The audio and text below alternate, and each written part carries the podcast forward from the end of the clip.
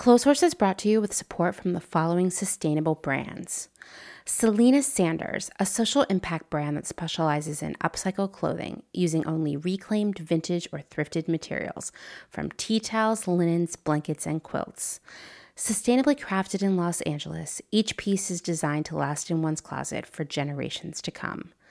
Maximum style, minimal carbon footprint. Picnic Wear, a slow fashion brand made by hand in New York City from vintage and deadstock textiles. Picnic Wear strives for minimal waste but maximum authenticity. Future vintage over future garbage. Find Picnic Wear on Instagram at Picnic Wear, and that's where, W E A R, and at www.picnicwear.com. No Flight Back Vintage, bringing fun new life to old things always using recycled and secondhand materials to make dope ass shit for dope ass people. See more on Instagram at No Flight Back Vintage. Shift clothing out of beautiful Astoria, Oregon, with a focus on natural fibers, simple, hardworking designs, and putting fat people first. Discover more at shiftwheeler.com late to the party, creating one of a kind statement clothing from vintage, salvaged, and thrifted textiles. They hope to tap into the dreamy memories we all hold floral curtains, a childhood dress, the wallpaper in your best friend's rec room, all while creating modern, sustainable garments that you'll love wearing and have for years to come. Late to the Party is passionate about celebrating and preserving textiles, the memories they hold, and the stories they have yet to tell. Check them out on Instagram at Late to the Party People. Vino Vintage, based just outside of LA. We love the hunt of shopping secondhand because you never know what you might find. Catch us at flea markets around Southern California by following us on Instagram at vino.vintage so you don't miss our next event. Old Flame Mending helps you keep your clothes intact through clothing repair, visible mending, and tailoring. Through extending the life of textiles, Old Flame Mending makes your pieces not only wearable and functional again, but also unique and beautiful. This mending duo is based in Pittsburgh, but they take mail in mending orders from anywhere in the U.S. For more information, visit them at oldflamemending.com or follow them on Instagram at oldflamemending. Gabriella Antonis is a visual artist and an ethical trade fashion designer. But Gabriella is also a radical feminist micro business. She's the one woman band trying to help you understand why slow fashion is what the earth needs. The one woman band to help you build your own brand. She can take your fashion line from just a concept and do your sketches, pattern making, grading, sourcing, cutting, and sewing. The second option is for those who aren't trying to start a business and who just want ethical garments. Gabriella Antonis will create custom made to measure garments just for you. Her goal is to help help one person of any size at a time, including beyond size 40. To inquire about this serendipitous intersectional offering of either concept, DM her on Instagram to book a consultation. Please follow her on Instagram and Twitter at Gabriella Antonis. And that's Gabriella with one L. Gotta get that spelling right. Dylan Page is an online clothing and lifestyle brand based out of St. Louis, Missouri. Our products are chosen with intention for the conscious community. Everything we carry is animal friendly, ethically made, sustainably sourced, and cruelty free. Dylan Page is for those who never stop questioning where something comes from. We know that personal experience dictates what's sustainable for you, and we are here to help guide and support you to make choices that fit your needs. Check us out at dylanpage.com and find us on Instagram at dylanpage life and style. Salt Hats, purveyors of truly sustainable hats, hand blocked, sewn, and embellished in Detroit, Michigan.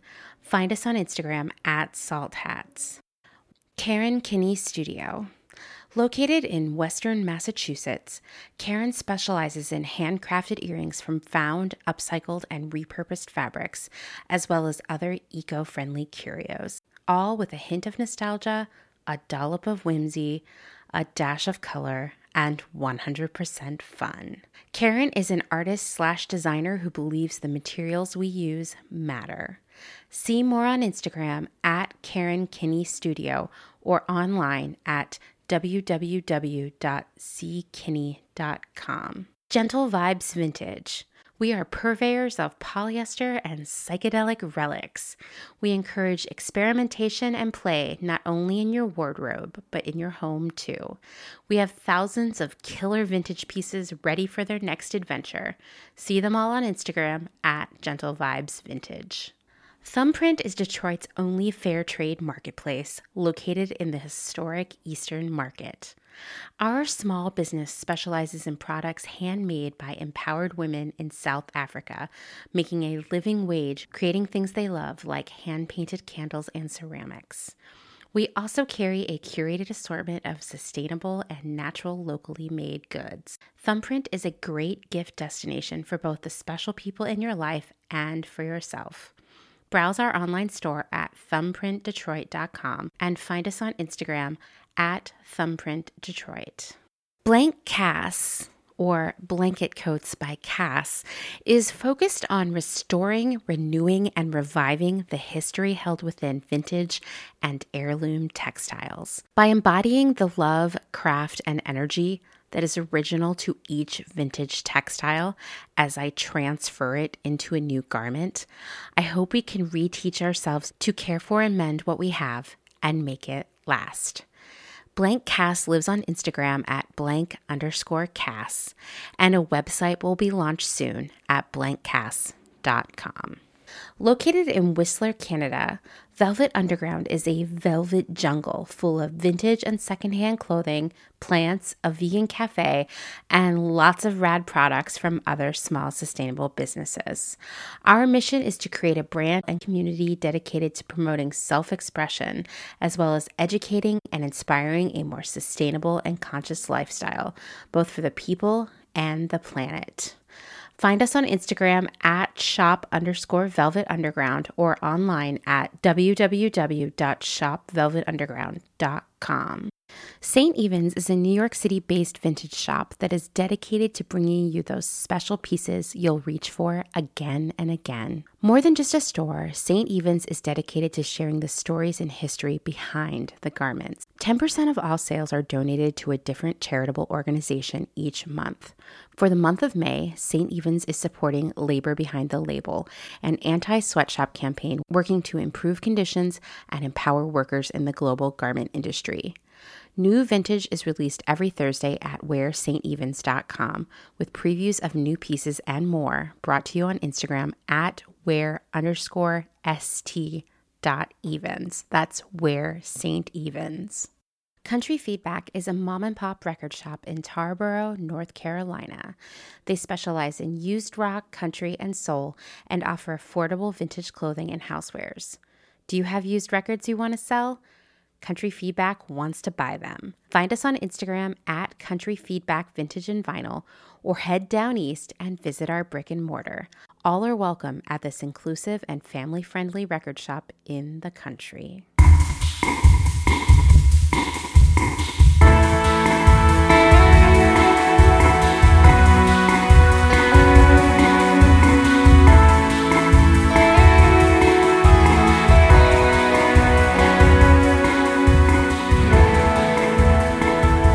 Welcome to Clotheshorse, the podcast literally tripped over a wire. Yes, a wire hidden by some weeds under the hitching post in our backyard. Yes, that's a hitching post for horses.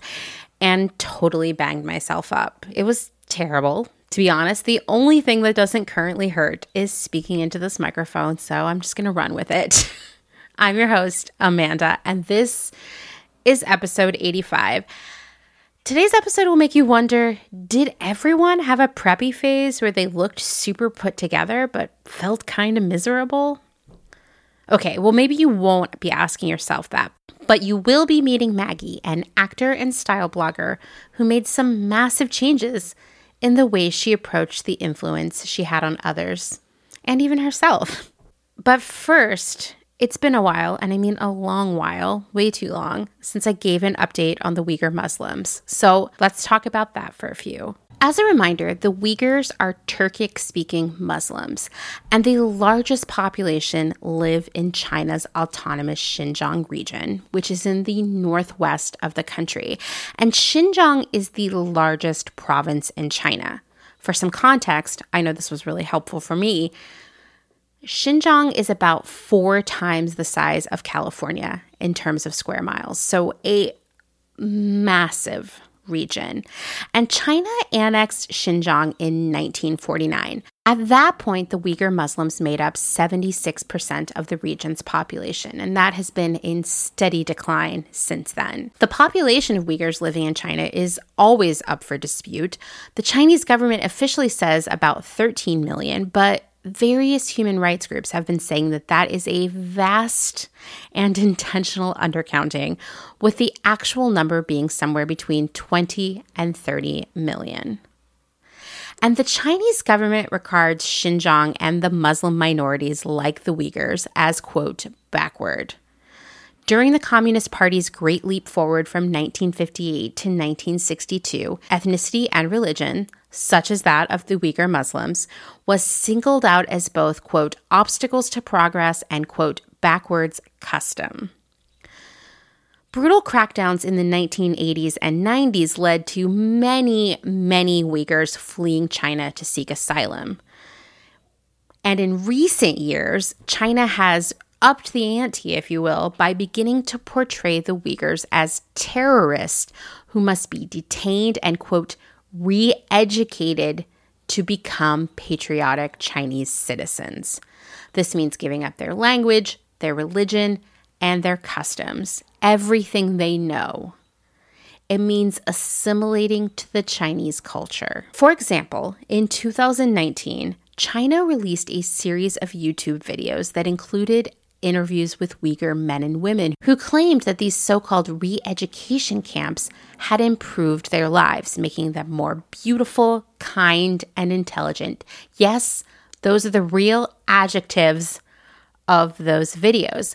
One key focus of these videos is denouncing traditional Muslim practices. For example, describing veils worn over hair or face as, quote, religious extremism, and Muslim religious teachers as, quote, illegal religious personnel. Uyghur women extol the virtues of makeup and hairstyles that would not be permitted by their religion. These videos are disturbing propaganda. And what is perhaps the most chilling part of them is that YouTube is banned in China, meaning that the Chinese people who receive tons of anti Uyghur propaganda on a daily basis from the government controlled media, these people don't get to watch these videos. They aren't intended for them, they are intended for us. Human rights activists have likened these, these YouTube videos, to Nazi propaganda films. They were created to mislead everyone about the Holocaust. If you're wondering why these propaganda videos are still available on YouTube, well, YouTube was also recently discovered deleting comments critical of the Chinese Communist Party. And YouTube has benefited financially from Chinese state media ads on its platforms. So has Facebook, so has Twitter. There's a lot of money tied up in China. And unfortunately, so many companies are prioritizing profits over people. That's not going to be the first time I say that. The United Nations believe that up to one and a half million Uyghurs are in internment camps in China. Other organizations believe that that number may be as high as 2 million. It's just really hard to get a clear and solid grasp on the full scope of the situation. That's intentional. But what we do know is that the Uyghur Muslims are being detained in these re education camps where they're forced to denounce their religion and culture. They are also used as unpaid, meaning forced labor, in a variety of industries in Xinjiang, from agricultural work like cultivating tomatoes and cotton to working in factories producing textiles, garments, and other goods. And the Australian Strategic Policy Institute, in their report Uyghurs for Sale, which I cite all the time here and on social media, they learned that many of these workers are being sent across the country outside of Xinjiang to work in factories. This labor is unpaid, and these workers are kept under tight surveillance with no freedom of movement. They're ripped away from their families and friends, and they're denied contact with any of their people back in Xinjiang. Adrian Zenz, who is a senior fellow in China studies at the Victims of Communism Memorial Foundation, told NPR last year that this is probably the largest incarceration of an ethno religious minority since the Holocaust. And he went on to say that now the situation meets the UN's definition of genocide. He said, quote, and this is disturbing, so please prepare yourself here. He said, Stories that are among the most harrowing, of course, are stories of abuse, stories of women being caught by the police, and as they're being brought to the internment camp, the first thing is that they're told, You're going to go on the surgery table, and we're going to put an IUD into your body because that's standard policy for women who are put into a camp. Other women report forced sterilization, abuse, even accounts of rape. That's that's hard to hear. It's hard to read. Two weeks ago, Amnesty International released a report detailing the systematic, state organized mass imprisonment, torture, and persecution of the Uyghurs and other Muslim minorities. It also entails the extensive cover up efforts by the Chinese government. Jonathan Loeb, who's the senior crisis advisor at Amnesty International and the report's lead author, told NPR's All Things Considered, quote, "We have concluded that every person who is sent to an internment camp experiences torture or other ill treatment as a result of the cumulative effects of daily life in the camps. Many of them experienced physical torture during interrogations and punishments during their time in the camp. And these punishments include something called a tiger chair, which Loeb describes as, quote, steel chairs where your hands and your feet are affixed to the chair and you're completely immobilized. I know that this is all difficult to hear. It's hard for me to say it out loud. But we have to. We have no option here. We cannot ignore this. We cannot pretend that this is not happening because the world must know about this. And we, we must understand why it is important for us to care about this. We have to tell others about this, and we need to push both companies and the government to do something about it. Okay, well, I'm about to make a transition that seems random, but I promise it makes sense. Polysilicon is a hyper pure form of silicon, and it is the Earth's second most abundant element. Yes, we're having a science lesson right now. And it's a key component of solar panel technology. And we know we need more solar energy in the world if we're going to fight climate change. Here's an intersection of so many things we care about all at once. 45% of the world's polysilicon comes from Xinjiang. Yep, we've talked about how the apparel industry and its cotton, fabrics, and clothing are all in one way or another involving Uyghur forced labor. And now we're going to talk about solar panels because I cannot emphasize enough the size of Xinjiang, the sheer volume of agriculture and manufacturing happening there. And it involves so many things that we take for grant- granted. Yes, t shirts. Yes, lyocell dresses. And yes, solar panels.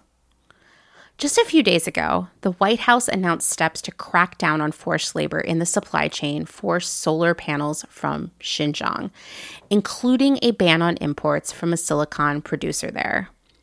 U.S. Customs and Border Protection banned imports of silica based products made by a company called Hoshine Silicon Industry Company, as well as any other goods using those materials from that company. I compare it to the Uniqlo t shirts that were confiscated by USCBP in January.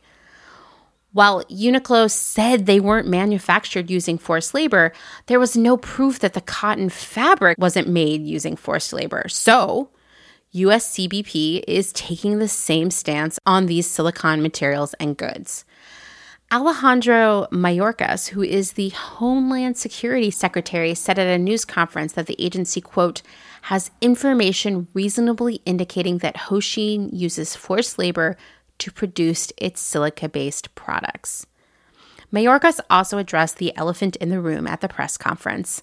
That figurative elephant, he wasn't really there, I promise, carrying a huge sign that screamed, We need solar technology to fight climate change. He said, quote, Our environmental goals will not be achieved on the backs of human beings in a forced labor environment. And I I liked hearing this because sometimes the exploitation of humans is sort of seen as, I don't know, collateral damage. Unfortunate but necessary in order to achieve environmental action. And I don't feel that way. If we think about all of the issues we care about, from the environment to social justice and everything in between there, that's such a wild spectrum. They're all intersecting all the time, and we can't just pick one issue and run with it. So I'm glad to see the United States saying, hey, listen, we're really stressed about climate change and we're working hard to change that. Well, not to change our stress about climate change, but to change climate change. There you go. But we also care about human rights and we won't sacrifice human rights to achieve that. And I I just liked hearing that. The US Commerce Department also added four other Chinese companies to a blacklist, meaning they're not going to be allowed to import goods here based on credible evidence of forced labor. And then the US Labor Department added Chinese polysilicon to a list of goods believed to be produced by child labor or forced labor. And by the way, this list is searchable, filterable, available to all of us. You can search by country, you can search by product, you can search by the type, like forced labor or child labor. I'll share a link in the show notes because it's a wild rabbit hole worth exploring as we, you know, educate ourselves. Do you want to hear some other types of items that the US Labor Department suspects of involving forced labor in China? Artificial flowers, Christmas decorations, bricks, fireworks, wigs, toys, gloves, nails, thread and yarn fish, tomato products, and of course, clothing, shoes, and accessories. Let's talk about shoes for a minute, like literally a minute. you all know that I am not a fan of Nike. In fact, I would say that I'm the opposite of a fan and anti fan. In previous episodes, we've talked about the very clear chain of evidence that the Australian Strategic Policy Initiative uncovered regarding Nike's use of a factory in China that has been manufacturing millions of pairs of shoes for the American brand each year for at least a decade. And for that entire period, if the Chinese state media is to be believed, that factory has been using, quote, graduates of the country's Uyghur re education camps, meaning forced labor of Uyghurs. Nike denies this, but the chain of evidence is pretty clear. And to be honest, it's really difficult for any brand, no matter what they say, to be 100% certain that their supply chain is free of forced labor. Because as we talk about here a lot, brands don't have enough transparency into who is making their stuff. They might give the order to one factory and it could be subcontracted out to any number of factories. And these same brands often have very little to no transparency into who is making their raw materials and how they're made. For more details about Nike and the Uyghurs, there's a lot. Go back and listen to episode 65 of this show. Well, this week, Nike had a call to discuss its latest earnings report, and Chief Executive John Donahoe said, quote, we're confident about what we're seeing in China as we drive long term growth, and we have a long term view about China. He went on to say, We've been in China for over 40 years. We invested significant time and energy in China in the early days, and today we're the largest sport brand there. And we're a brand of China and for China. A lot of critics, including, I can't believe I'm going to say this, I hope I never have to mention this name again on this podcast, Ted Cruz. They're saying pretty much, um, so Nike is cool with the whole China forced labor, imprisonment, torture thing. But real talk, Nike is not a company that has ever prioritized people over profits. So, why would they endanger their nearly $2 billion in sales that they did in China last year alone? And Nike has lobbied against previous US legislation banning products manufactured using Uyghur forced labor. Nike does not have a good record here. Nike does care about China, but not in the same way that you and I do. I've said it before and I'll say it again. People love Nike. It is one of the most trusted millennial brands. I read this time and time again, and I want to know why. Because Nike's track record goes back decades. It's time for us to break up with Nike and tweet at them, comment on their social media, and even send them some emails and snail mail. If I still lived in Portland, I would be outside their campus in Beaverton protesting right now, even though I know it is like 100 degrees there. That is not an exaggeration. I would figure out a way to make it work. In fact, if some of you who live out there want to organize something, please let me know and I'll help you out because this is important to me. I think it's time more and more people know about Nike. Now, for all of you Americans who don't live in Portland, I have a project for you. Earlier in June, the US Senate passed the US Innovation and Competition Act, USICA, which proposes significant changes to science and technology policy with an eye to US and China policy. That's a lot of stuff. It's complicated. It involves a lot of intellectual property and other issues that the US has had with China. The bill also contains many of the policy recommendations from Human Rights Watch regarding international responses to China and its genocide of the Uyghur people. However, this bill, it's a start, but it can and it should go further in protecting human rights in China. That's where we come in. We need to advocate for inclusion of the main provisions of the Uyghur Forced Labor Prevention Act. By the way, that was the legislation that Nike was lobbying against, along with Coca Cola. And we also want this act to include the main provisions of the Hong Kong Safe Harbor Act. This means that we need to reach out to our representatives to express how important this is to us, the constituents, the people who vote for them. It can be as simple as calling, emailing, or tweeting, maybe all three, to say, hey, I'm reaching out to you regarding the U.S. Innovation and Competition Act, USICA, which has recently passed the Senate with bipartisan support. It's a great start, but it must include the main provisions of the Uyghur Forced Labor Prevention Act and the Hong Kong Safe Harbor Act. We can and must go further to end the genocide of the Uyghur people and other Muslim minorities. And don't worry, I will share that text for you in the show notes.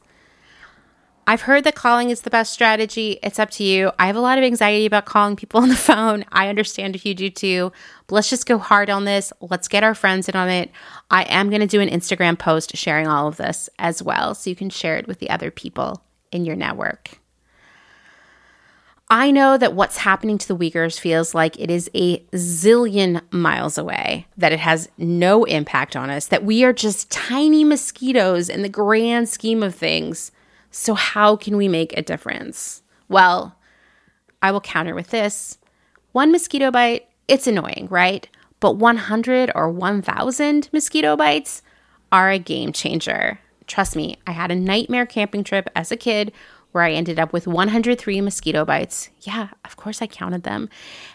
And it made me rethink a lot of things about my life and my experiences in nature. But I'll say this Collective action, which is the term that refers to the action taken together by a group of people whose goal is to enhance their condition and achieve a common objective. That's what we have here. We have a common objective. Collective action can have a major impact when all of us work together. We can make a difference. I always say that we're all influencers, and I truly believe that. Our actions, our experience, and our knowledge can motivate other people when they see us in action. So, this is a great way we can activate the other people in our lives to understand and care about something major that is happening on the other side of the planet.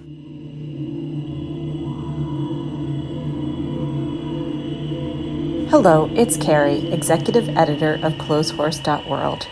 Coming up this week on the blog, we're rounding out this month's focus on personal style with a mix of posts from our community and team. On Monday, June 28th, Anna, one of our editorial residents and proud outfit repeater, shares with us how she styles her favorite vintage Valentino blouse three different ways. Anna describes her style as a mix of romantic vampire and dark academia, and I love seeing how this one blouse sparks her imagination and elevates so many everyday outfits. Well done, Anna.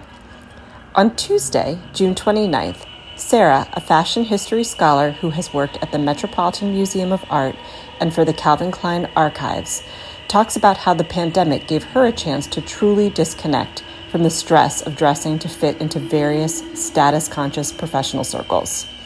Her essay is a classic tale of turning a passion into a profession and how she lost and found a sense of play that she used to feel when getting dressed. I think many of us can relate. On Wednesday, June 30th, MP, founder of Ungarbage magazine and regular guest on the pod, offers another take on reevaluating one's relationship to fashion. MP talks about how she deliberately cultivated a unique sense of style to garner approval and credibility in her creative fields. But in the past year or so, MP has decided that she does not want her clothes to speak for her. Check out her new approach, a pared down anti fashion uniform.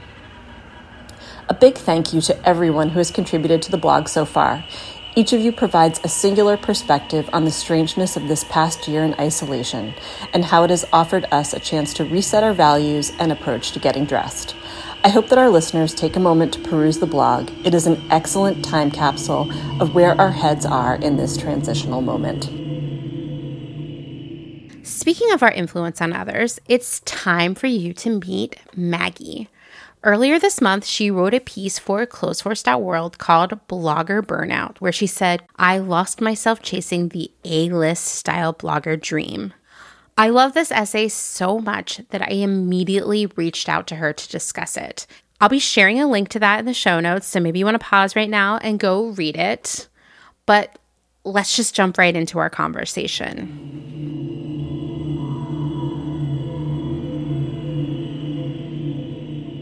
Maggie, why don't you introduce yourself to everyone? Hi. Yeah, my name is Maggie O'Gara. I um am an actor and I also run like an Etsy shop that I have. I sell like vintage stuff and I've been making stuff more recently too. So I do like upcycled things that I find like materials, um, getting really into like t-shirts, redoing stuff because there's just I mean, you know, there's just so many t-shirts out there.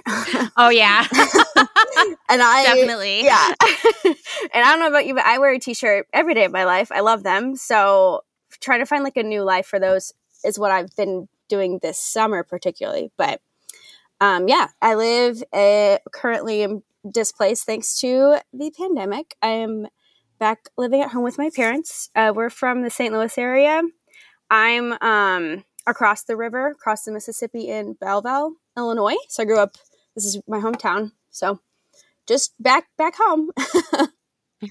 so many people are. I do want to say that I think you posted this today or yesterday. Of course, by the time this episode comes out, it will be like weeks in the past. But you posted like clothes that you'd made out of t-shirts that look like or maybe actually were from Limited Too and i got really excited yes. yeah I, I, did i well i was also like i was listening to that um patreon that you had with Dylan, uh, Dylan Page about how she used to work there. And I was like, oh my gosh, I loved Limited Too. And I just like was like, what if I made a dress out of all these old t-shirts? because I know they're out there. They are very hard to find though. So I'm, my heart breaks a little bit thinking that a lot of them are in the landfills right now. I know. It's so sad. But I salvaged some. Well, that's good. I will say I went to a yard sale out here like last week, you know, so I'm really into yard sailing. And mm-hmm. I feel like yard sales kind of come in two categories. One that is like mostly children's clothes and like other, you know, toys and other all the accoutrement that you need for a child. And those Right. aren't very useful to us. Um, so I don't generally look at them. And then there's the other one where it's like all kinds of weird stuff. Yeah, I usually don't either. Right, right. I like we like drive by slowly, and I'm like, nope, nope. I see too many walkers Nope. and whatnot. Um, but uh, like child walkers, not like adult walkers. You know, with all the Oh, plastic stuff on it, with like the toys, and you like oh, you know yeah. bounce in them. Anyway, um, Right. so one of them though had the most epic amount of Limited Too and justice clothing. And Oh. I was like, I don't have any use for this, but I will keep my eye out for you now. Now that I know, I have Oh a mission. gosh. But I was like, wow, the little girls that lived in this house were like a, a dream. That's insane. They were living my dream. living it up. yeah. Because I only had a few that I wore over and over again because my mom wouldn't let me, like, she wouldn't shell out her own money for Limited Too. She would only ever buy stuff that would last and stuff that we needed. Um, So Mhm. I would always get like Limited Too gift cards for Christmas and birthdays. And then I would go and spend my money on that. But then my mom would teach me, be like, okay, well, you know, buy the stuff on sale because then you can get more things and then like from you know the clearance rack or whatever. So she kind of taught me how to be s- shop the clearance rack be thrifty all that kind of stuff. I think it really stems from her. So really stretch that stretch those Limited Too bucks. Yeah, yeah, totally. get more graphic tees. You recently wrote an essay for Clotheshorse.world and I you know, I have to I read everything before it goes live and you know sign off on it and I was so excited when I read your essay that I immediately messaged you on Instagram and, and was like, "Will you please come on the podcast so we can talk about it because I have so many questions and I think it's going to be really interesting for a lot of people who are listening." that's so nice Well, you did an amazing job, and it's Thank such you. a great story of like transformation that I think a lot of us are going through right now, no matter Mhm. what our relationship with social media or fashion is. And so, Yeah. you in college became a style blogger. Like, you Mhm. decided to do that, right? So, why don't you tell me a little bit about what that was like at that time? yeah um let's see it was 2014 this is like seven years ago um i was a junior in college uh and i was just like kind of looking for something to do creatively i wasn't like quite getting as much out of my creativity and my um schooling that i wanted i went to school for acting so i wasn't really feeling like i got enough from that so i just like one Friday night, I wasn't doing anything. Um, and I was like, oh, I, I, I was just kind of like thinking about it for a little bit. I'm like, this would be kind of fun and cool. You know, I've been seeing other people do it. It seems pretty fun. I don't know. So I, Yeah. Yeah. I mean, it does seem fun, right? yeah, it seems fun. It's, but it, you know, when you get into it, um, especially as you keep going, it's a lot of work. So you, I think that's kind of where I got lost along the way. Um, but I, uh, but that's, uh, that's later on in my story. when I started, I started, oh, what was it? Blogger was with through Google, like your Gmail account. Oh my gosh, you are you are taking me back. Yeah. I totally had a blogger account. I just started it like with my well actually I guess I started a new Gmail account to go with it. Um so I was in college. I went to college in Oklahoma. So it Wow. yeah. Okay. yeah, it's like I don't know, it's like a weird place. I've only been back once since I graduated if that tells you anything. um I mean it's a really cool place and I went to school in Tulsa, which is like the hipster city of the state, I would say. It's like the cool artsy. Oh, I've heard things. Oh, yeah. Okay. I've heard things. Yeah, like actually, one of Dustin's friends, Dustin, my husband, one of his friends from Portland, has been talking about moving there. Kind of delayed the move because of the pandemic, yeah. but how it's like this really up and coming, cool place. yeah. um, and there's like a lot of opportunities there. Um, so I definitely ha- want to go visit Tulsa. Yeah, check it, out. was You know, very cool. Like it, I, I was, I really enjoyed like having it as the city that I went to for school. Um, I was like, wow, I'm very much ready to leave once I graduate, though. So that's what I did. um, but yeah, it was like, kind of southern, but then again, like I said, it's kind of like a hip kind of town. So like there's mm-hmm. a really cool art and there's a lot of a really big like music scene there. So like there's tons of cool coffee shops and stuff. Um, so it's kind of a mix. But I kind of mm-hmm. fell into well, I guess this is probably what started like stemmed preppy for me. My like lineage. I guess I don't know what. To uh, I like that. I like that your preppy lineage. It just kind of like after the article came out, I was thinking about. it, I was like, oh, this led to the, even going back from like when I was like little because I've always loved like clothes and style and fashion and stuff. I was like, oh, we've come like full circle now. So like this is like I guess 180 in my lineage circle, and then I'm back around. I think to full circle now. but going back 180, I would say um, I was in a sorority for the first two years of school there. Um, it was like, you know, just like one of the things to do. Um, and mm-hmm. I'm a mm-hmm. very social person. I was like, oh, this is like a cool way to meet people. Um, right. But then I ended up quitting after my sophomore year just because there was some housing issues. They basically wouldn't let me move out of the house, and I had signed a contract saying that I could do that.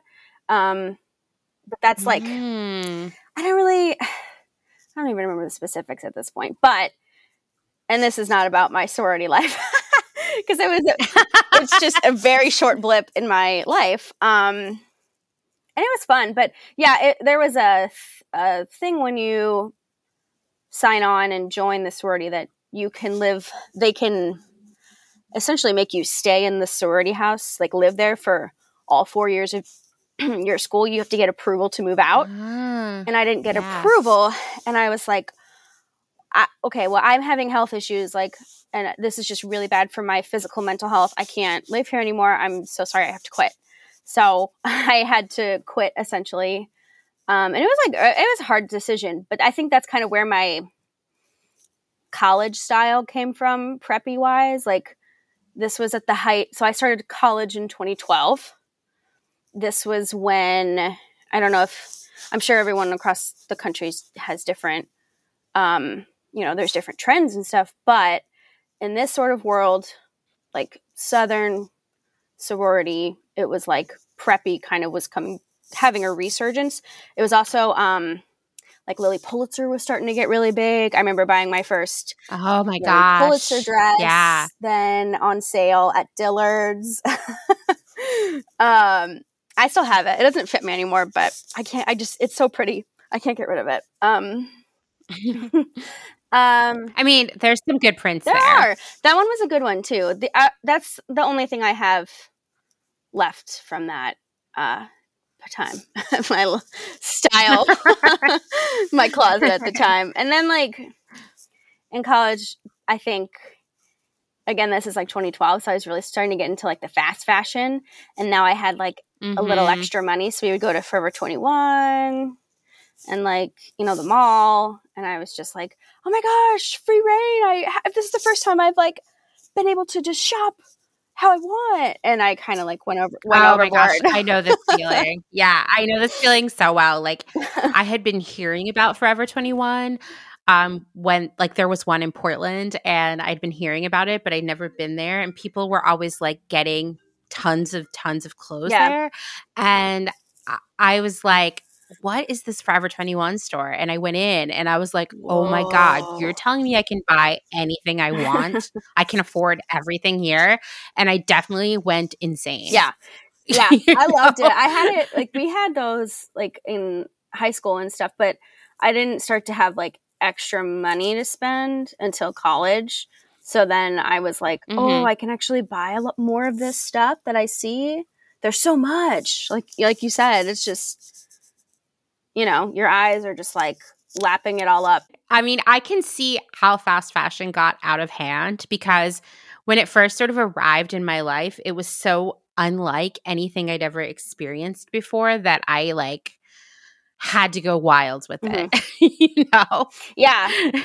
yeah, I was too. And well, cause like like I said, my mom was always very particular about kind of what kind of clothes she would buy us. She didn't want us to, mm-hmm.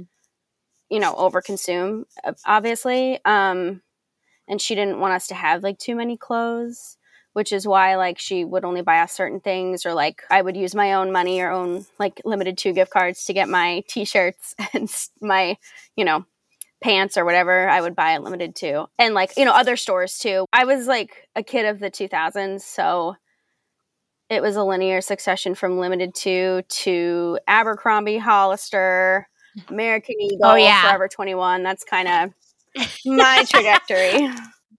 I guarantee a lot of people are hearing this and they're like, yep, yep, yep totally. It's like a very specific thing growing up in the 2000s because I started school, like kindergarten, in 99. So I was basically in school all through the 2000s, like growing up, like as a kid. Mm-hmm. And Mm-hmm. You know, as mm-hmm. much as it's like, I'm a 90s kid. I don't remember most of the 90s. I remember probably 97 through 99, like, and I was like a toddler. like, yeah, exactly. Exactly. You're an odds kid, yeah. you know? This Y2K, this like Y2K resurgence is just, oh my God, I love it. Oh my God. It's, it's so weird for me because like I was like actively like an adult. Right. And I'm like, whoa, this is too weird. Like I I don't know if I'm ready. yeah, and I feel like as an adult, you had kind of, like I had like the fun like glitter and Limited Too. And I feel like adults had to wear like low rise jeans and belly tops. And I just like, no. That I, that can stay behind.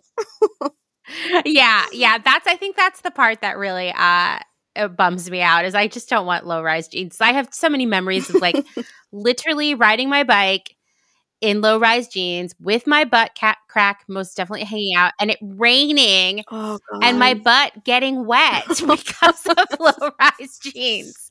Oh, I, am not ready. I'm not ready for them to come back. Oh, I um, refuse. Um, but yeah, so okay so you're in college and mm-hmm. you're like suddenly you're like oh my god fast fashion is here and i can afford it mm-hmm. and i mm-hmm. have money and so what happened next it was like buying a lot of stuff for a lot of different things too like it was the first time in my life that i was really like going out and mm-hmm. you know like mm-hmm. going out to parties and stuff like that like and you had to wear like going out attire and i didn't ever have mm-hmm. anything like that because i didn't really party much in high school so like what was I supposed to wear? My casual day wears like apparently not good enough or like you know, I'm more of a I know you are too, right? More of a dress and a skirt person. Um Yes. You just like yes.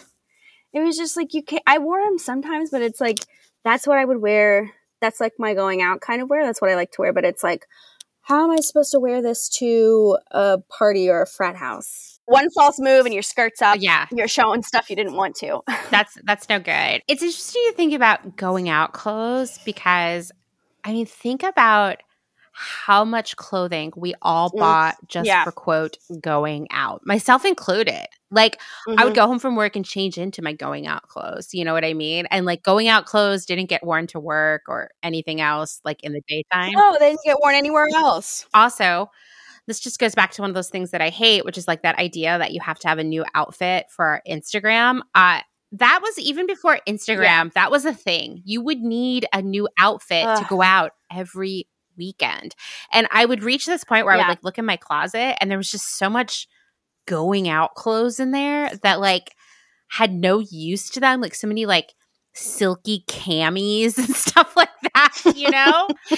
yeah, I had this one with like sequins. Oh, I can picture like, it. Why? Why did you do that? I had I actually I had two. I had one from American Eagle and I had one from Express. Wow. Yeah, I had a lot of those.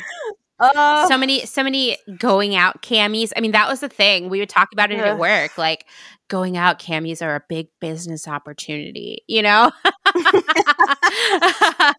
oh, that's so sad. That's so funny. Or just the idea of like that going out top, you know, like we do you remember like one shoulder, uh, for example? That's a going out top. Um, and so uh yeah, I think wow, I feel like I need to do like a poll on Instagram, like how who bought a ton of clothes just for going out, you know? Because I think that's really something I haven't thought about until now, and I think it's really interesting. Yeah, because I mean, I haven't done that since college. Like, I would go out, but it would be like you know, after something, or like I would take like improv classes in Chicago and there'd be the bar right there. So you would just go after class. You wouldn't be like, oh, let me go home Yeah. and change and take an hour to get ready. Got to put on my Yeah, cami. I Yeah. I would never take an hour. I would always just like, I'm not a big makeup person, so I would just swipe some stuff on. I'm like, okay, I'm ready, and then just like sit and watch my friends spend like 40 minutes doing their hair and makeup. I was like, all right, yep. everyone, yep. has, you know what, you do you. I, it's Yeah. just it's it's very much not me. I think I might go take a nap before we go out.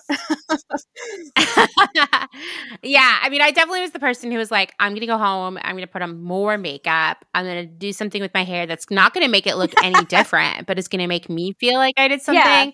Um, so I, feel like that's that. probably Like, the point. There's definitely a period where if someone asked me to go out right after work, I couldn't handle the anxiety of it. you know, like I wouldn't feel prepared. I mean, I'm not that way That's now, so but funny. definitely had a time with that. I feel like I'm the opposite way. People are like, okay, we'll meet here and then we'll go home. And I'm like, "Uh, no, no, we have to go now or else I will not be there. I, I can't like, I can't like go home and then be expected to come back out. Like that's not going to happen. Yeah, no, it's true. For a lot of people, that is tough. I, I get that. And I've also, over the years, gone home to change. And then the person I was supposed to meet is like, never mind, I'm tired now. And I'm like, gosh darn Oh. it. Yeah. So I. I have uh, gambled too hard with the uh, going home to change. So, okay, so you're buying all these clothes though. And like, is this when you decide you're going to like start a style blog? Like, what what really propelled that decision? Was it like after you were in the sorority or during it? Yeah, it was after. So Okay. I would say like um the uh like freshman and sophomore year is kind of when I was I would say freshman year especially because it was it's you know the first time you're out on your own and you I just kind of got really excited and bought a lot of clothes that I didn't need. Um and then I think sophomore year I kind of slowed down and started to be like, okay, well, like, you know, what do I like? What do I actually need and wear? Cuz like I was that that school year in particular is very um, busy and i was doing a lot of like a dance show at the time. So i was either wearing active wear to class and like because you know you go to class to rehearsal to whatever you're just so busy so i just stay in my dance attire all day. Mhm. and then i guess going out stuff for the weekend. Um and i feel like sophomore year i kind of started like like i said started to kind of go away from the fast fashion so intensely. I mean, I still obviously shopped it, but it wasn't like I wasn't buying stuff all the time like I was my first year. And then I started to kind of get more into like preppy stuff at the time. I should also say I do come from like not a preppy background, but I went to Catholic school my whole life. Mm. So it's like polos and plaid.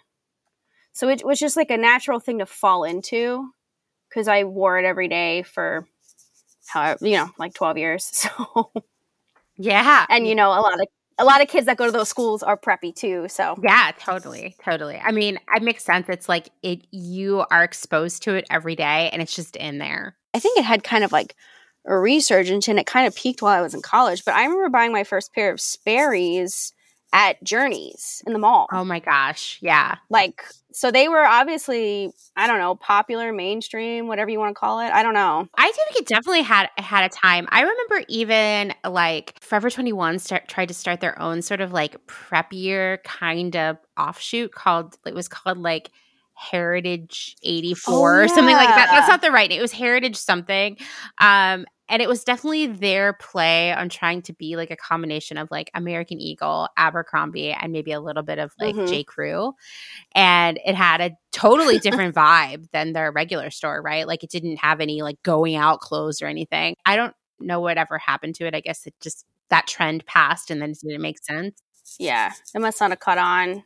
Yeah. Like why I don't know why would you buy that unless like that kind of stuff there when you can buy it at you know like you said American Eagle or J Crew or Abercrombie yeah. And it's probably on sale, you know? and it's probably a little bit better. I mean they're all about the same, but now they are. quality Yeah, yeah. wise, it might have been. I feel like it was probably different back then. I think it was. not too much. Yeah. I don't yeah. know. I could see. I think it was better back then. I remember Yeah. around that time, I had a coworker who was like, honestly, the best jeans ever come from Abercrombie. And I was like, really? I've literally never been in an Abercrombie store. Like, let's go to the mall and check it out. And so we did. We drove all the way to the mall.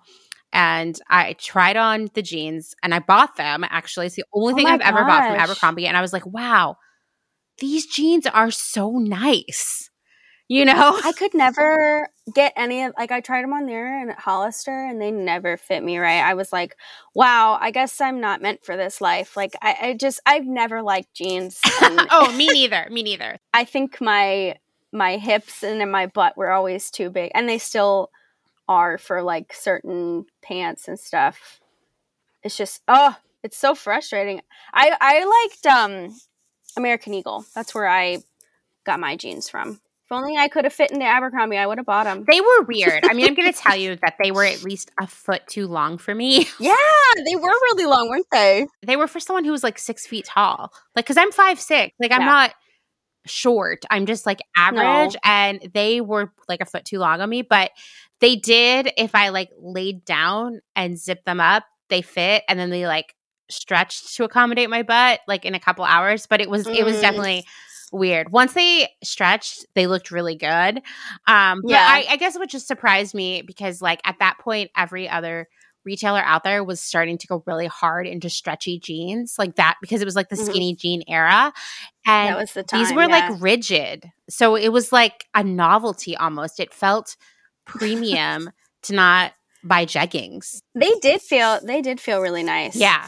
That's why I think I was always disappointed too. And like at that time too, it was all about the um little stitching that was on the po- back butt pockets. Mm-hmm.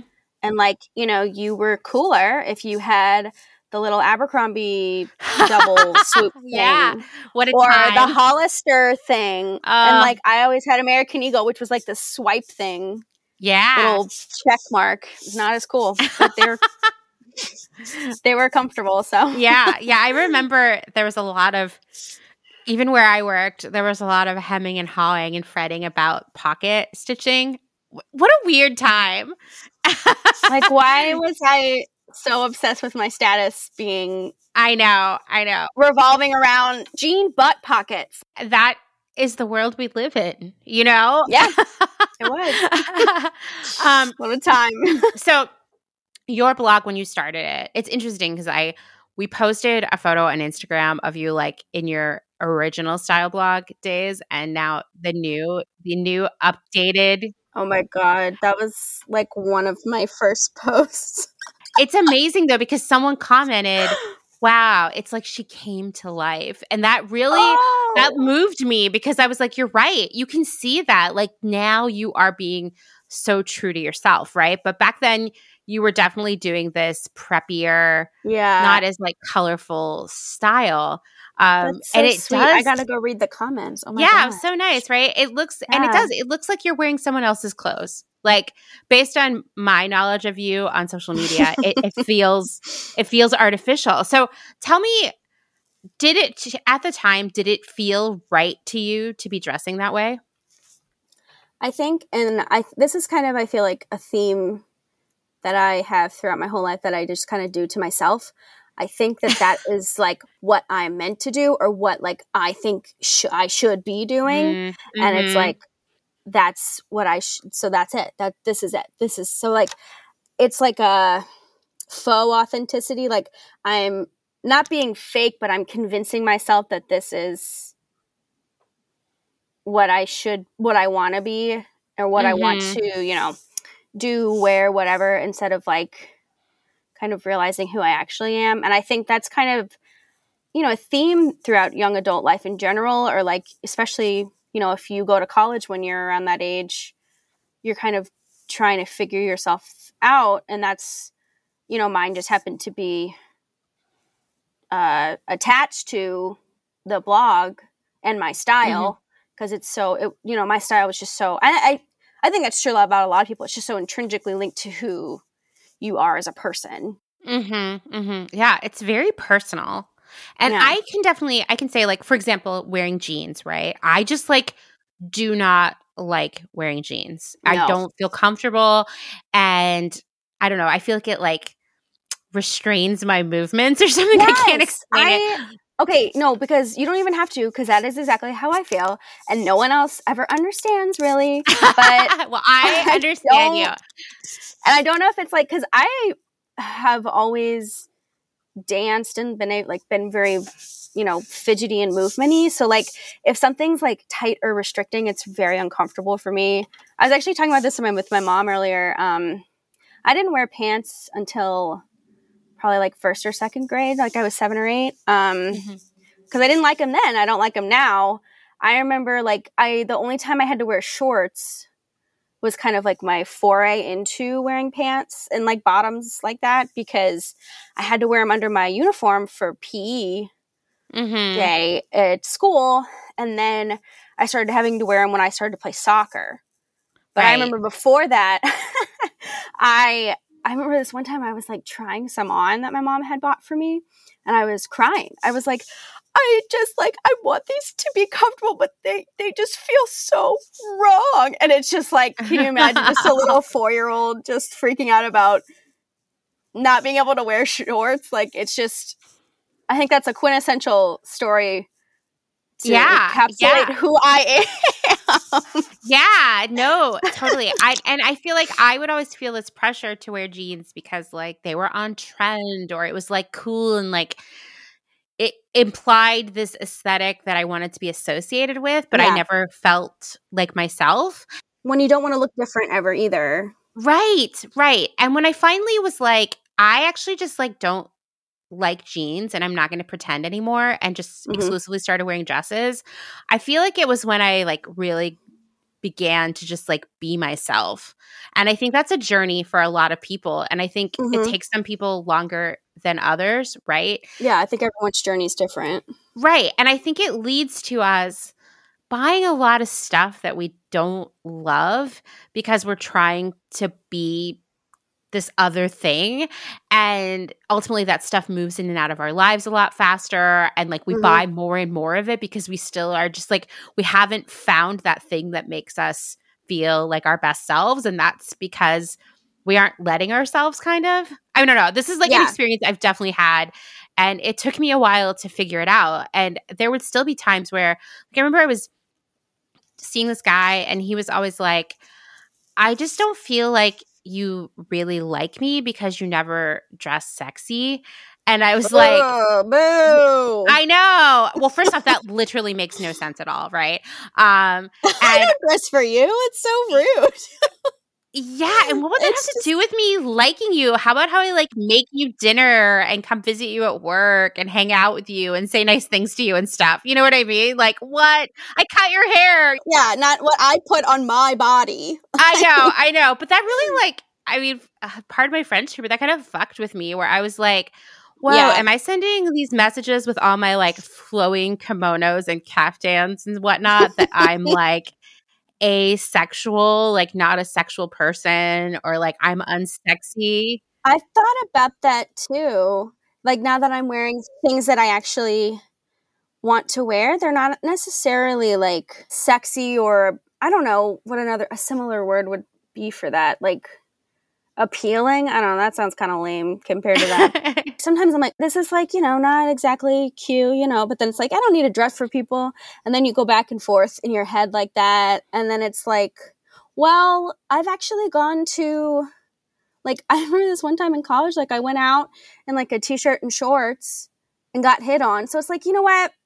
It doesn't matter what you wear. Oh, yeah, totally. I remember one time having a stomach flu, like being really sick with it and being like, well, I have to go to the store and get some like coconut water and some crackers or something. And like, I don't know anyone to do it for me. So I just have to do it. And I oh, literally, that's the worst. I hate I know, I know. I uh, literally went in my like pajama pants and a t-shirt. I probably smelled Oh. like puke. I looked terrible. I was actually having anxiety about it because I was like, what if I run into someone at the grocery store? And I got a car to go and drove over. And in the grocery store, in the frozen food aisle, I mean, I looked like garbage. I'd literally been vomiting like an hour before. Some guy was like, hey, Like, do you have a Oh. boyfriend? And I was just like, are you kidding me? Oh, like, no. so really what I'm saying is like, it doesn't matter what you're wearing if you're worried about being appealing to others because like you are. but that societal norms like Yeah. stuck in your head. Yeah, You absolutely. know, it's just like, oh, oh, caught that. Oof. and I would find myself like that would get into my head, and then I would be like, should I change the way I dress? Should I change who I am? And I think Mhm. we all are kind of constantly grappling with that. Even when you're like, I definitely know who I am. So if someone who's important to you, who matters to you, says something like that to you, like questions, like I don't know, like why would what I'm wearing Yeah. indicate whether or not I'm attracted to you? That is some like bizarre thinking. Anyway, but if someone who, who is important to you says anything to you that kind of throws your style into question, it can send you down this weird shopaholic rabbit hole where suddenly you're buying all this weird stuff that you don't like anyway. And I think, you know, it's hard to like move beyond that sometimes. You know what I mean? Yeah. Yeah. And I feel like that's what I definitely did in college. Like buying stuff for things that I didn't necessarily care about yeah. or like I like I liked going out, but I like again like I didn't need to feel the certain way. But like, you know, when you're with your friends that you know, they're all wearing those things. So you just kind of feel sort of like I don't know, dumpy or gross or whatever next to them. So it's just I don't know. It was just kind of I don't really like miss that portion of my life. Yeah, yeah. No, So- I'm me me neither. I'm glad that I have like settled into a place. But I do wonder sometimes like if I was out and I like some circumstance in my life changed or something eh, like could someone throw that all up in the air for me again? I have no idea. What kind of success did you have with your style blog? Like tell me about it. Like what was the trajectory there? So during college, it was just kind of something I did on the side because I was in school full time. So, like, I would post here and there, and I would post, I think, kind of more of what I started to do after I had gotten all of my like success and larger, you know, accolades, whatever. Um, and I wasn't even that big of a blogger. I, I just want to preface this is just kind of uh, I'm not like one of those ones with like tons of thousands of followers or whatever. I uh, I've always been like a micro kind of. I don't even want to call myself an influencer because I don't. I don't think I. I don't think I am. um, not that there's anything wrong with being an influencer. I just I don't think that I am. I don't know. It's at least not in the traditional way that people influence today. Yeah, but don't you think that's lame? So, you know, my other podcast, The Department, I love it. Oh, good. Oh, you listen. So I'm editing the episode that's going to come next week about Cheugy, and by the time this interview comes out, this this episode will already be out. So I'm not like spoiling it. But one thing I talk about is how Instagram itself is Cheugy. If you really believe in Cheugy, which is basically like I don't know, Cheugy is Oh. like Yeah. out of trend, like, but in a really specific, like millennial way, right? And uh, Yeah. I was talking about how the I think influencers, as we know them to be right now in 2021, are also cheugy. Um, because I think that at the core of cheugy is actually sort of or the use of the term cheugy is saying like this was the old way we were doing things the old way we were using social media this like very consumerism focused lifestyle which millennials have had Yeah. and it's saying like that's over it's cheugy like we're embracing this new way forward and like i said influencers are cheugy too as they exist right now because it's like hey Yeah. swipe up and buy this thing from amazon or here's this weird tooth whitener Right. thing i'm doing or it's just like constantly selling you stuff Yeah. I've done a tooth whitening thing. Yeah. which did you do the one that glows in your mouth have you seen that one Oh, no no way was I cool enough for that. I was not big enough for that. Um I did this one. It was actually really cool. Um, but it really hurt my teeth. I'm not gonna say it because I feel like if you could, you could probably go back into my blog and find it. Um, it was cool and it really worked, but it did hurt my teeth. But it was cool because like you send in a mold of your teeth and then they send it back to you. But like uh-huh. again, it wasn't authentic to me because I didn't regularly use teeth whiteners. The most I'd ever done was Crest Whitestrips in high school and college. Right. So it's not. I was like, oh, okay, you want to send this to me for free and I'll do a blog post? Sure. I did a lot of that stuff. after college when I was trying to start to build up my blog. Um, and I that was another part a part of my life and especially as a blogger I was like this is inauthentic to me but I feel like this is what I should be doing so this is what I'm going to do. I remember when influencing saying that as a word an effort was really funny. I remember when influencing was first beginning to come up, which would have been like when you were in college. Yeah. And it was like actually providing like an income and a, Right. a career for so many That's what I thought was so cool. yeah, for young women, right? Who were like, I'm gonna I'm gonna choose my own path. Like I was like, this is so cool. Yeah. I love this. You know, like I'm really supportive of it and I want to support people who are doing that. And then over time, it shifted and it became a lot less cool and it became a lot I don't know, like I mean, it gets old being like told to buy stuff on their websites or on Instagram every single day of your life every time you log on. It's exhaust. It gets old. I it- it got old for me personally even selling stuff to people. I was like I'm sure. I'm I'm not even I'm not buying all this stuff. Why why am I telling you to do this? yeah. It's just yeah. Makes sense to me. Or like I know about some bloggers like when the Nordstrom sale, what is that? The end of summer Oh yes. gosh, what yes. is The it? like um the anniversary Yes, anniversary yes. sale. yes. That's like a big thing. I know some bloggers like uh, they would buy stuff, keep the tags on, sh- and these are bigger blog like way bigger than me too. They would keep the tags on, shoot the outfits, return the items. And I know that's a normal thing with a lot of people, but that's the first time I think 2017 was when Yeah. I first heard that people I knew were doing that. I was like, "What? That is crazy. Everything that I post, I purchased. Did I wear it afterwards?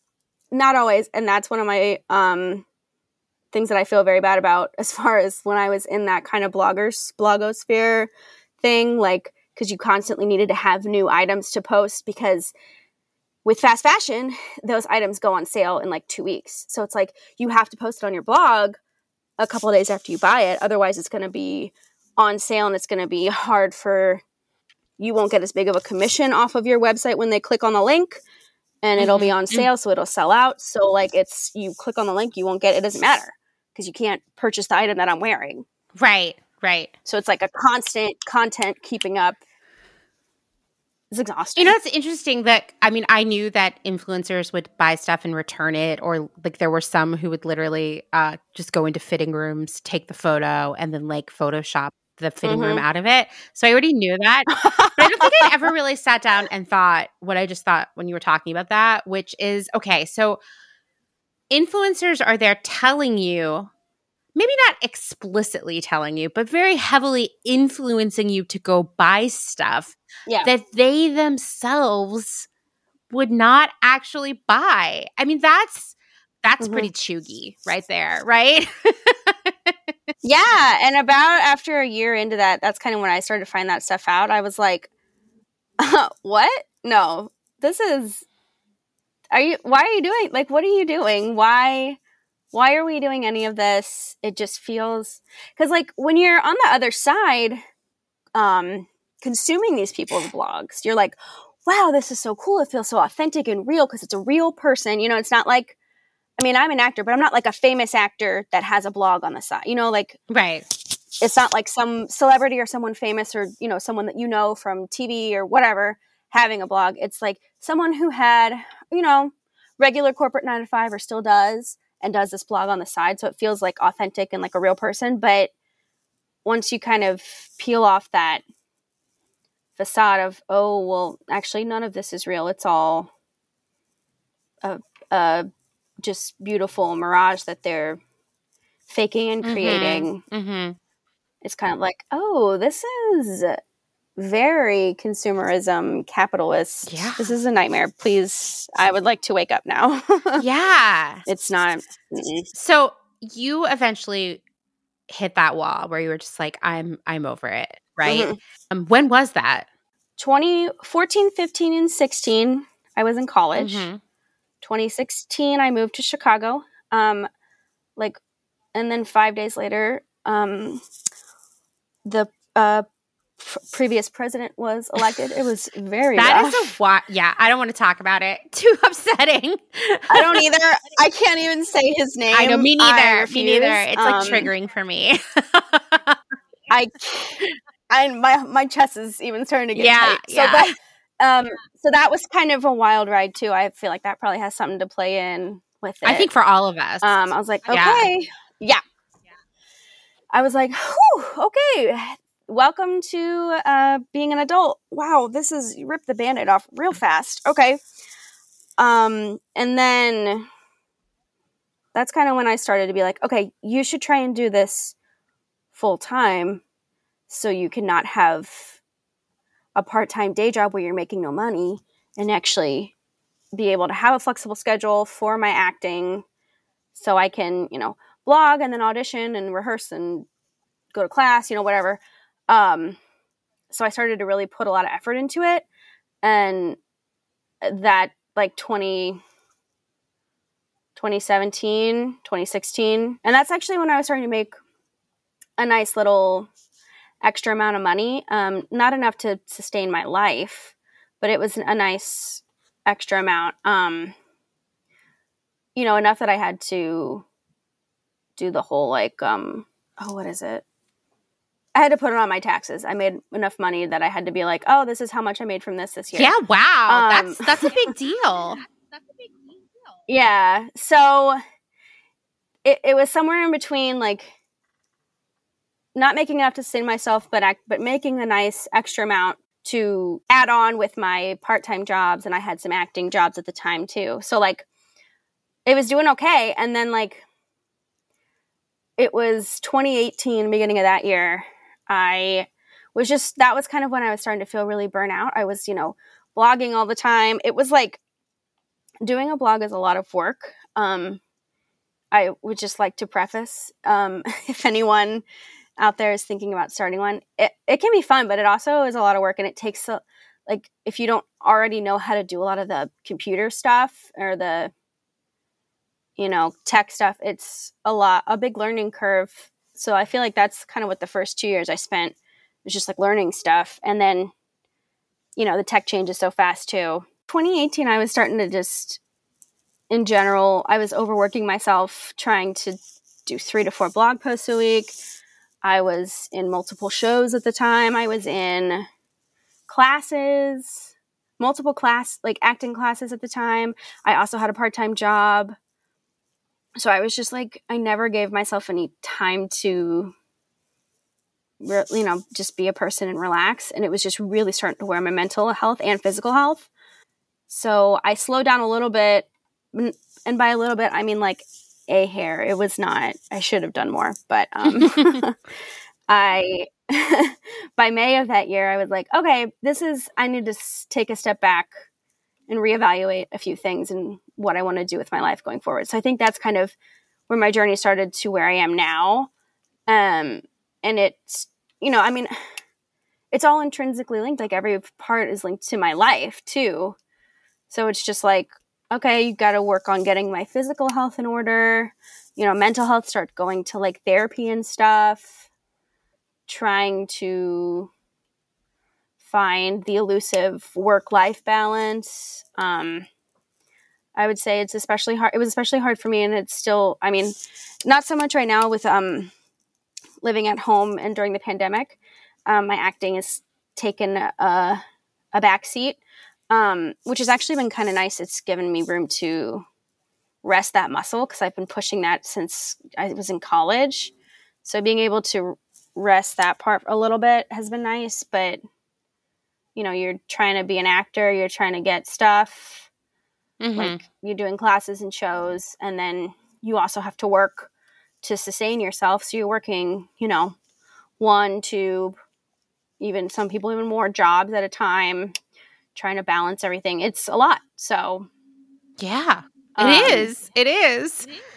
Trying, yeah that's just what i've been working on the last three two three years is figuring out how to do this long term Mhm. not just i don't mean blogging but i will have it for a while longer i think um i like where i'm what i'm doing now um i just mean as far as that because ultimately my goal is to act full time. Yeah.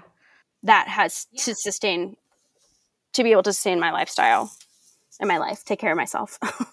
yeah. No, I agree. I agree. I mean, I think man, I have so many thoughts on like how we tend to overdo it and overcommit ourselves. and yeah, um, it's like a problem I myself have as well. Right. I still do. yeah, I'm gonna be. I'm, yeah, you're still just overworking yourself. Yeah, it's, yeah. It's just like is what it is. It's hard. Yeah, it's really, really hard. But so I think I think your current incarnation is really it's it's like such a transformation right? Like like talking about going back to that instagram post where yeah. someone was like oh my god it's like she came to life. In one picture you're like all preppy and subdued and the next one you're literally wearing like a legally blonde pink suit. It's incredible. Um, literally everything on my person which pink. i approve of as pink is my favorite color to wear. Um it's like my pow- power Same. color i feel like. Um good. Glad to hear that. Pink gets a bad rap and i don't like it. Um and yeah, I'm here to change. Me that. too. Me too. me too. Let's. We're seeing right now. I'm going to get like really philosophical all of a sudden, but uh, I feel like we, and I hope this isn't like delusional of me. We're seeing a transformation for a lot of us in terms of like our relationship with our ourselves, our style, and what we buy, and you know what we don't buy. Mm-hmm. I think it's like I think it's not it's starting, it's spreading. I think it's going to get a lot bigger. I hope that the reopening of the United States doesn't turn this backwards because I think this is like a global thing that oh, we're all like working on. That's my biggest fear about the reopening. Me too. I see so I many. The, I think that's why I'm so nervous. I think so too. I actually am going to tell you, I have had a lot of anxiety lately that usually I can like pinpoint a source of it. I can be like, oh, I'm anxious because right. I have all this stuff to do, or I'm anxious because I had this weird conversation with someone, or I'm, you know, I'm anxious about money, whatever. It's just this anxiety that like I can't pin on an exact source. And I really feel that it is like when I sit down and really think about it, it's because it's my fear that we're gonna move backwards. Yeah. I think I think I felt that way too. I've just had an undiscernible amount of anxiety from that i think too. I think that's a good way to yeah right? And it's like for me and and I, i'm sure for you as well like the last year has been this radically transformative experience yeah. um, where i have just had a chance to reflect on things and think about my priorities and like my whole life is totally different than it was you know a year 14 months ago in a good way. Um and I mm-hmm. don't want us to like forget about everything we have learned in the last year and just go back to like buying tons of dumb clothes and like going to brunch all day and just like not giving a fuck, which yeah. is where a lot of people were before. And so I have this like anxiety about it all the time. but I am choosing to say, no, I'm going to keep fighting the fight. I know so many other people are in along for the ride, right? We're all in it to win it. And right. so we if we don't give up and feel defeated and let like anxiety destroy us which is hard uh we we yeah. will see these changes stick and they will just be the beginning of all the changes to come. So that's what i'm trying to tell myself yeah. whenever i'm starting to feel that like gnawing anxiety. Yeah. I hope for that too. I feel similar. I hope that's my hope and my like outward you know sort of like thought that I want to put out there. You know, what is that? Um, what is that word when you're just like, oh gosh, when you're like trying to make something come to fruition and you think it over and over again, or like, oh, manifesting. Oh, manifesting. oh my god. Ooh. That's a really great idea, though, to like manifest the belief that we can change, that yeah. things are going to be better, instead of like letting anxiety I don't know, like I I grew up in an environment where like my mom was very much and like my family in general was like the world is unfair, it sucks, you just have to accept it. And I feel like when you have that kind of attitude, you're actually manifesting yeah. that yeah. the world sucks and you should just get used to it. And so maybe instead of us fretting silently or now, you know, together, aloud as we are about the world going back, things getting worse instead of better, we have to believe that we have the power to make things better and it, that yeah. will be true. I right. mean, it can't you, hurt. Yeah, right? it can't hurt to try. Right? My mom's always like, just do your best. I'm like, yeah, yeah, I think that's a good, you know, just do your best, do everything you can. At the end of the day, you know, that's all you got. That's all you have. So, yeah, exactly. That's all you exactly. can do. So I feel like what you're doing right now is really indicative of what I hope is this new era in terms of personal style because I think a lot of the belief out there is first off like the only way clothes can be sustainable is if they're brand new, which we know is actually not as mm-hmm. sustainable as wearing secondhand. And there's also this idea that like, well, but secondhand clothes aren't as cute right? Unless they're like luxury or vintage. Well, that's a lie. I know. I know. Exactly. No, no, no, guys, come on. I know. My dream is like at our first Clotheshorse event, I want to have an entirely secondhand fashion show and be like, look. Oh my God. Wouldn't that be so fun? Anyway. That would be so it's fun. coming. I promise. I'm just waiting to make sure the pandemic Yay. is like chilling for sure, you know? I know. That's, yeah, it's hard to, it's been hard to plan like travel or do like anything. I know. I know. So it's like we don't know where we're going to be. Yeah, exactly, uh, you know. exactly. but I promise we're all going to do that together. Yeah, sometime in the hopefully not distant future. But so you're saying like you're redefining that. You're saying like, hey, look, guess what? These clothes are secondhand. I mean, you literally made a dress out of like old justice and Limited Too t-shirts which most people would look at and be like that's mm-hmm. garbage right? They would skip through that in the thrift store um, which is sad because they're treasure. Um, but you're saying like hey you can be stylish. You don't have to just wear like expensive hemp smocks or what you know a lot of people hear sustainability and that's what they think. Like it's like a weird neutral tone amorphous uninteresting uniform. And actually yeah. it's almost a greater creative expression than just going out and buying an outfit.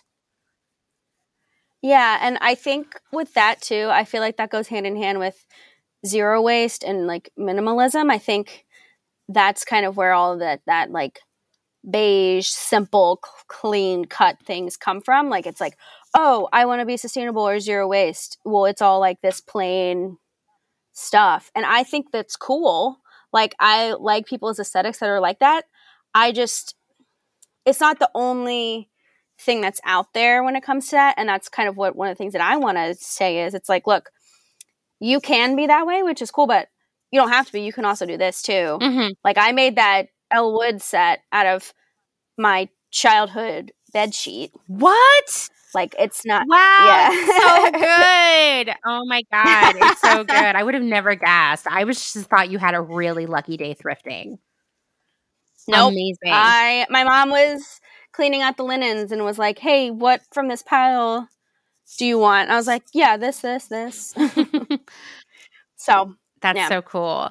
Um, yeah, so you're you're like taking things that most people would, you know, not even look at a second time and you're showing how unique and stylish and creative and sustainable it can be. And I feel like mm-hmm. I mean, I, I think we we need more of that. You know, I get so excited every time you have a new post because I'm like, oh, what's she gonna do today? what's she gonna make? Like the Limited Too T-shirt dress. I mean, it just like blew my mind. I was thinking about it all day. Yeah, um, I was just like, what an homage to a special time. And, you know, yeah. I, I'm obsessed with this idea of us like going to the thrift store or wherever we buy our secondhand clothes and not specifically looking for vintage or luxury or whatever, mm-hmm. but like actually being mindful of the potential of everything that's in there, you know? So, yeah. And I think that's like uh, the, my, the place that I started – when I was st- restarting, you know, thrifting and do, like lowering my waste and stuff, particularly with clothes. You know, that's like for me the biggest waste personally, um, and I think for a lot of people. But when I first started, you know, I was thrifting for like regular stuff or like you know cool vintage items for myself or whatever. Uh, and then I kind of started doing vintage for my Etsy shop. And then I think now from like now moving forward is, excuse me, similar to what um, like you were saying, taking things that are cool or like, well, I don't really know what to do with this, mm-hmm. or like seeing the potential in something that someone else may overlook rather than since I have that skill and I want and that's how why I want to share it with other people. I want people to I mean, I want to make money from this, obviously. I want people to shop my store. But I also want to be like, hey, if you can't do this, I can do it for you. Or that's what I try to do with my blog and like, eh, you know, Instagram, like reels and TikToks and stuff, like show ways of doing things, even yourself. I think last week I had a blog post it was like simple upcycles you can do yourself, which is basically you know, just like cutting things or adding but- new buttons to something, hemming if you do have sewing skills. If not, I've in college I hand hemmed multiple dresses. Did it take hours? yes, but it, it was done, and it looked fine. yeah, yeah. I love that you're showing the easy stuff too, because I think some people, you know, a lot of people don't know how to sew, right? how would you rate your sewing skills on one to 10? 10 being like you're a pro, you know how to use a serger, all that stuff, and one being like you can do a hem. I would say probably higher up. I, I mean, I can use a serger, that's what I do. And it's like, I made something earlier today and I was like, wow, this like is so much better than when I started. well, it takes practice, right? But I think people, they're like, sewing. Whew that's intimidating. There's no way I could like alter my own clothes or find something from the thrift and upcycle it into a more ideal garment or whatever. Like it's just so intimidating. And so I like that you show yeah. a mix of things. You know, so you're you're yeah. showing like just cut the sl- the weird bell sleeves off of the sweatshirt or whatever or like look I made a whole dress out of t-shirts. I mean that's like a big project, right? I couldn't have done that a year ago. You know, like that's kind of I think it the why I've kind of come full circle is like those are all the things that I've kind of always wanted to do, like even since I was a kid. But I just, you know, once, well, for one, when I was a kid, I was too young to know how to do a lot of that stuff. And then, you know, you didn't have the resources and stuff. But now that I am where I am now, I'm like, this is kind of like where I had always kind of wanted to be and do. So it feels really good to be able to do it and that other people you know, enjoy it, find like happiness in it, just seeing it online or, you know, inspiration or p- even purchasing it. I know one of my friends, I posted like another Limited Too dress that I made and one of my friends bought it like right away.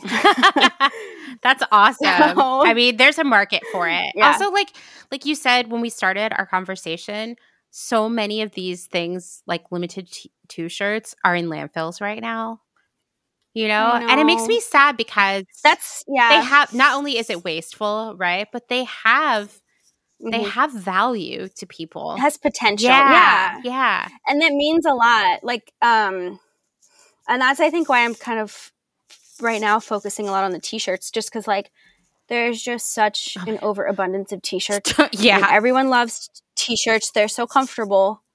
And you know just bringing new life to ones that like you know like am i going to wear an abercrombie graphic tee? No. I'm not i'm not 13 anymore that's not my style but would it be cool like sewing them together as a skirt on the bottom of a t-shirt dress that I've been making, yeah, that's what I'm going to do. They're in the dryer right now.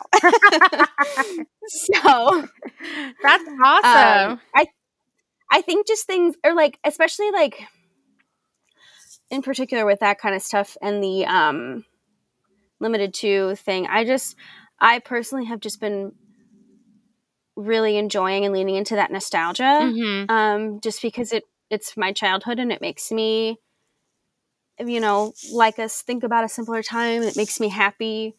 And it's, you know, that was the time, the last time since, you know, you hit like middle school when you're trying to look like everyone else. That's the last time that I got to like express myself the way that I wanted to through clothes. And then now I feel like that's kind of I'm where I'm back to mm-hmm. again. Kind of like full circle like I was mentioning.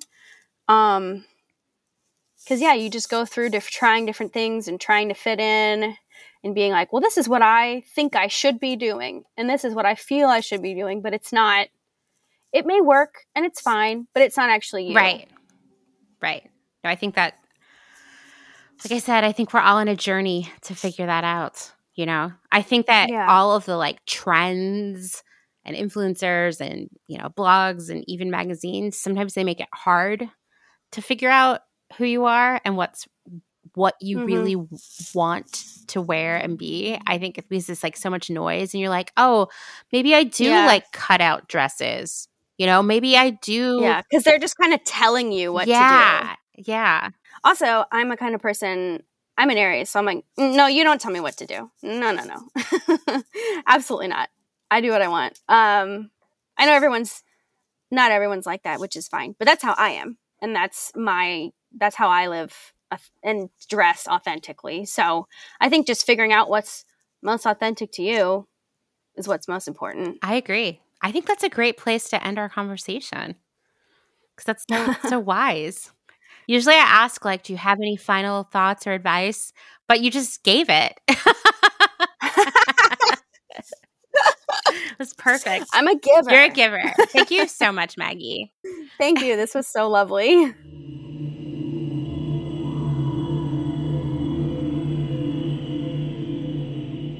Thank you so much, Maggie, for taking the time to talk to me. And you, yes, you can find Maggie on Instagram as Schmaggie O'Gara. I'll share that information in the show notes, but you should go check out all of the cool stuff she's working on. It's really exciting. And plus, you have to see the clothes she's been making out of Limited Too t shirts.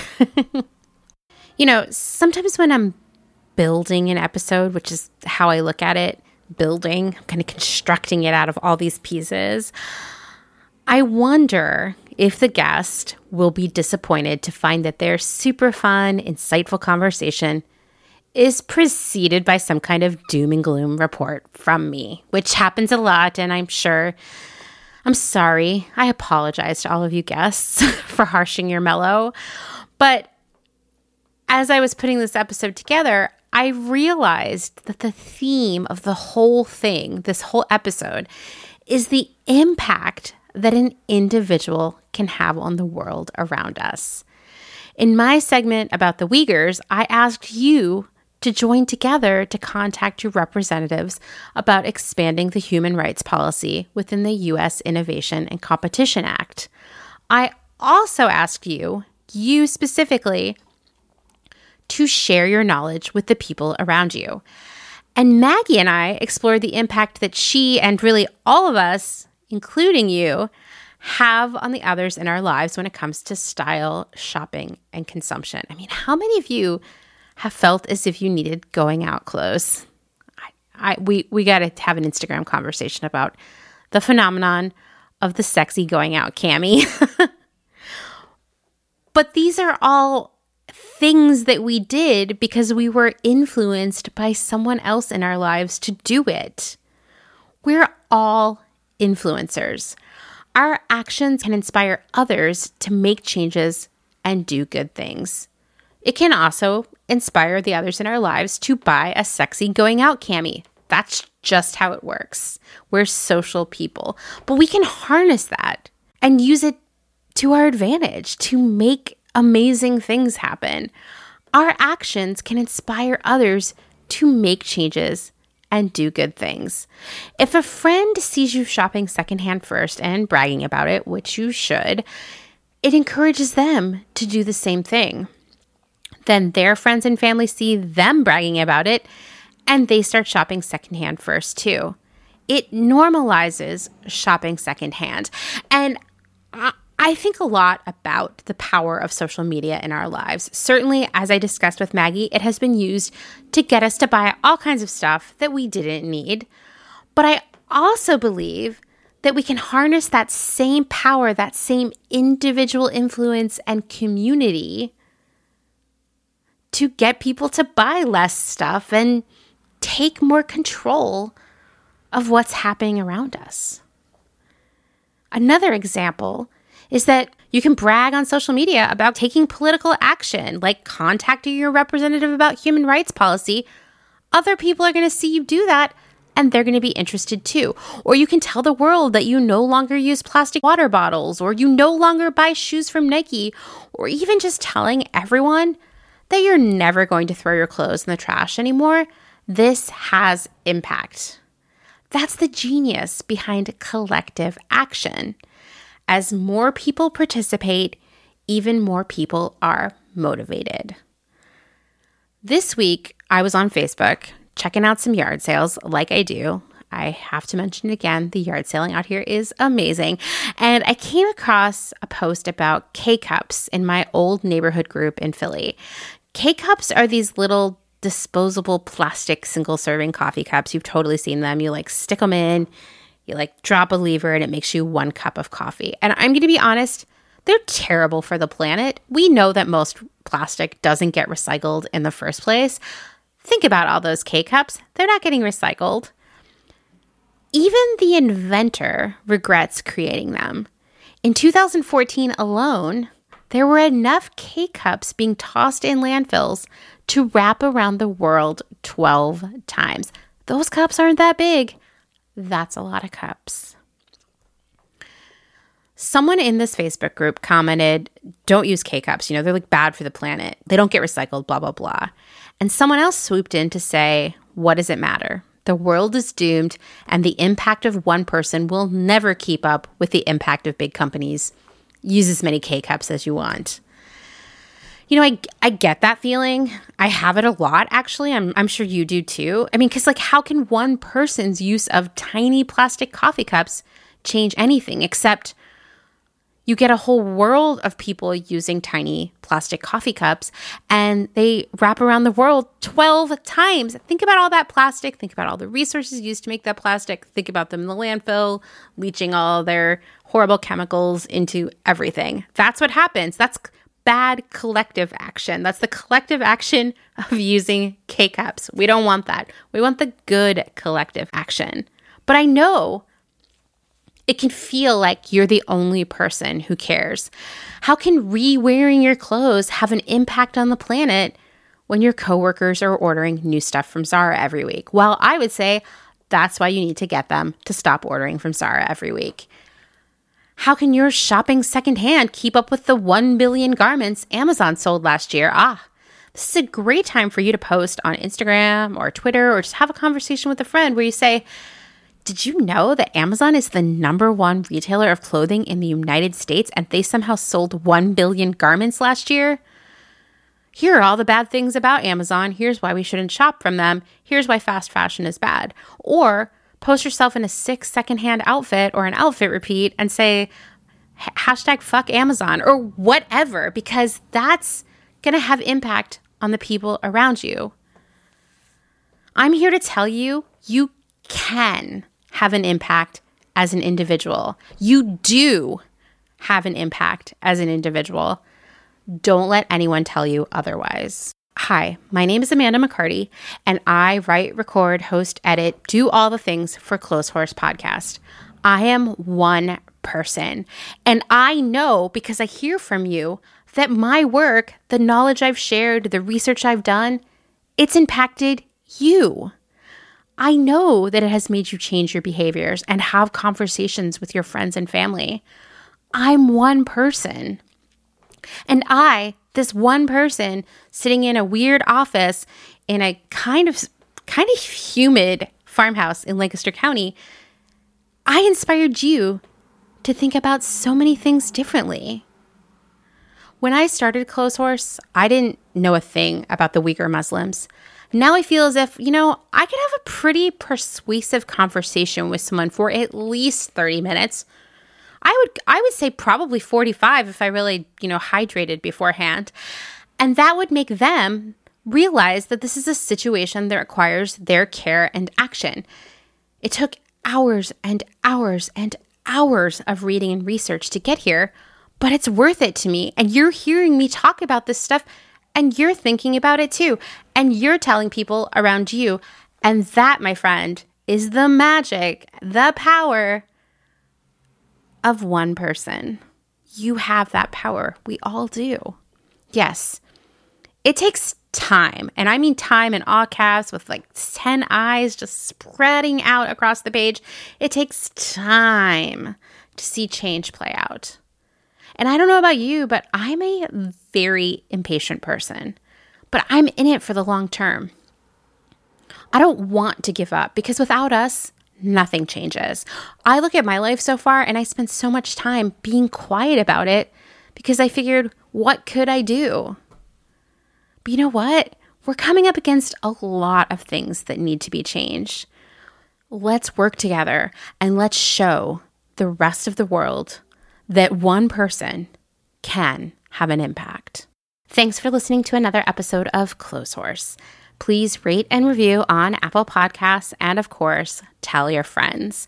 And if you like the work I'm doing here, I'm not annoying you too much please consider supporting me via Patreon. You'll find out more at patreon.com slash clotheshorsepodcast, or you can send a one-time contribution via Venmo to at crystal underscore visions. Thank you to all of you who support me constantly. I love hearing from you. I love seeing you share our content on Instagram, and I just love knowing that you're out there listening. It gets me up out of bed every day. Don't forget to check out my other podcast, The Department. We're doing all kinds of cool stuff right now. I'm really excited about it. It's a delight to work on. And thanks, as always, to Dustin Travis White for our music and audio support. Bye.